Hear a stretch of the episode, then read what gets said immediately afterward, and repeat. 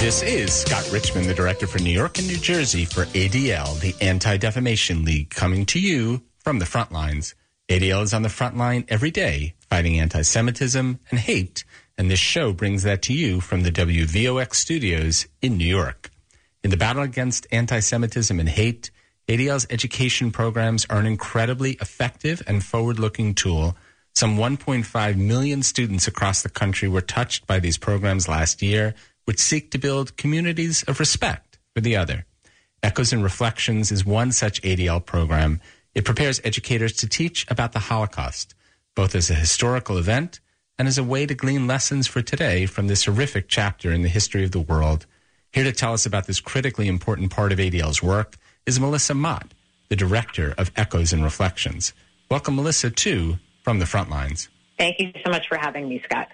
I'll start by asking if I got that right. Is that how you would describe the purpose of Echoes and Reflections? Yes, absolutely. On the nose. Um, Echoes and Reflections prepares teachers to educate about the Holocaust using primary sources, inquiry based lessons, and all of that is sort of driven by the human story, um, to, to your point. And we're a partnership between ADL, USC Shoah Foundation, and Yad Vashem. And so, what's the scope of this program? How long has it been around, and, and how many teachers and students has it touched? Sure, great question. Um, so Echoes started in 2005. We have since trained over 85,000 educators uh, with a reach of over 8 million students. Um, and honestly, it's begun really because there was a need to help prepare teachers to engage with the subject. So not just like what they are teaching, but how they are teaching it. Are these Jewish teachers, non-Jewish teachers, history teachers? Tell us what they look like. It it runs the gamut, honestly.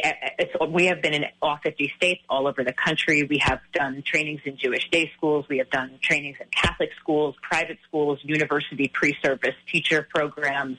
Um, the educators who use our materials are, are a wide variety. Um, they are all driven by the same motivation to try to teach the subject respectfully, responsibly, um, and to steward lessons that we can learn from a subject like the Holocaust.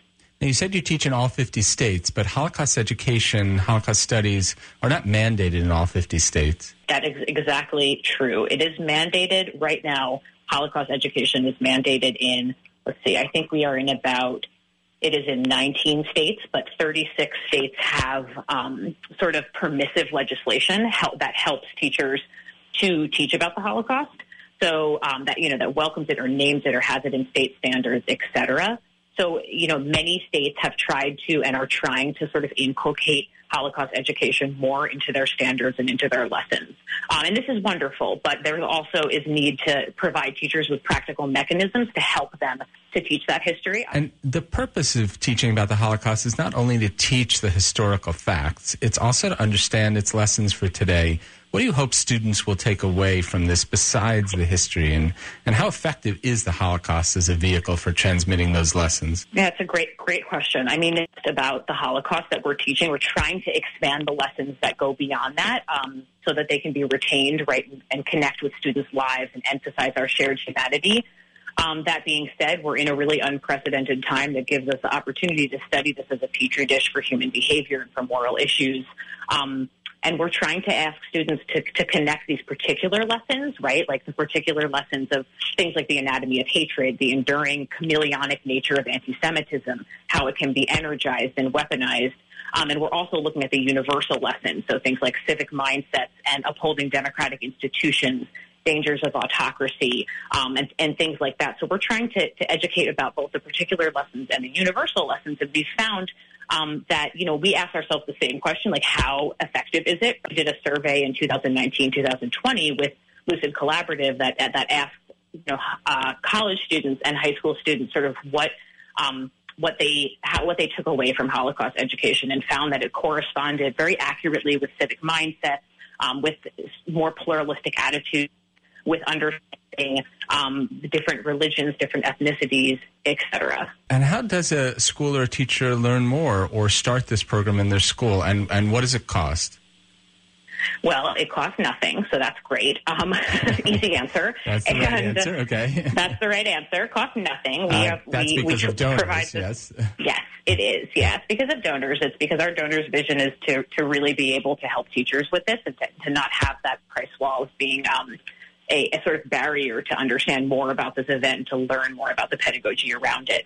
Um, and teachers can go to echoesandreflections.org. You can look under the teacher, the prepare tab, um, and look up many of our trainings. Throw us an email. We can come in and you know discuss the event. We have many different agendas about media literacy. We talk about um, refugee issues. We really try to bring in many different angles of teaching about the Holocaust and um, yeah, connect with us, and and we'll work it out. All right, one final question before we wrap up. Briefly, how does Melissa Mott end up being the director of Echoes and Reflections? Do you have a personal connection to the Holocaust? Um, thank you for asking that question. Um, I was interested. What I did a Fulbright in Poland in 2014. I was interested in how Poland was telling the story of the war and the Holocaust. Um, I traveled all around Europe while I was there. I had never really traveled in Europe before, um, and I was amazed to see how different countries were making sense of this history and what that can teach us about how to make sense of a difficult past and build into the future um, and really just get the opportunity to get history right so that it never happens again. That's my short answer. all right. You're clearly the right person for this, and, and we're all grateful to you for carrying out such incredibly important work. Thanks so much, Melissa, for this and, and for being on today's show. Awesome. Thank you so much, Scott. Uh, and of course, a big thank you to the listeners from me as well who tuned in to From the Front Lines, either live on WVOX 1460 AM or as a podcast.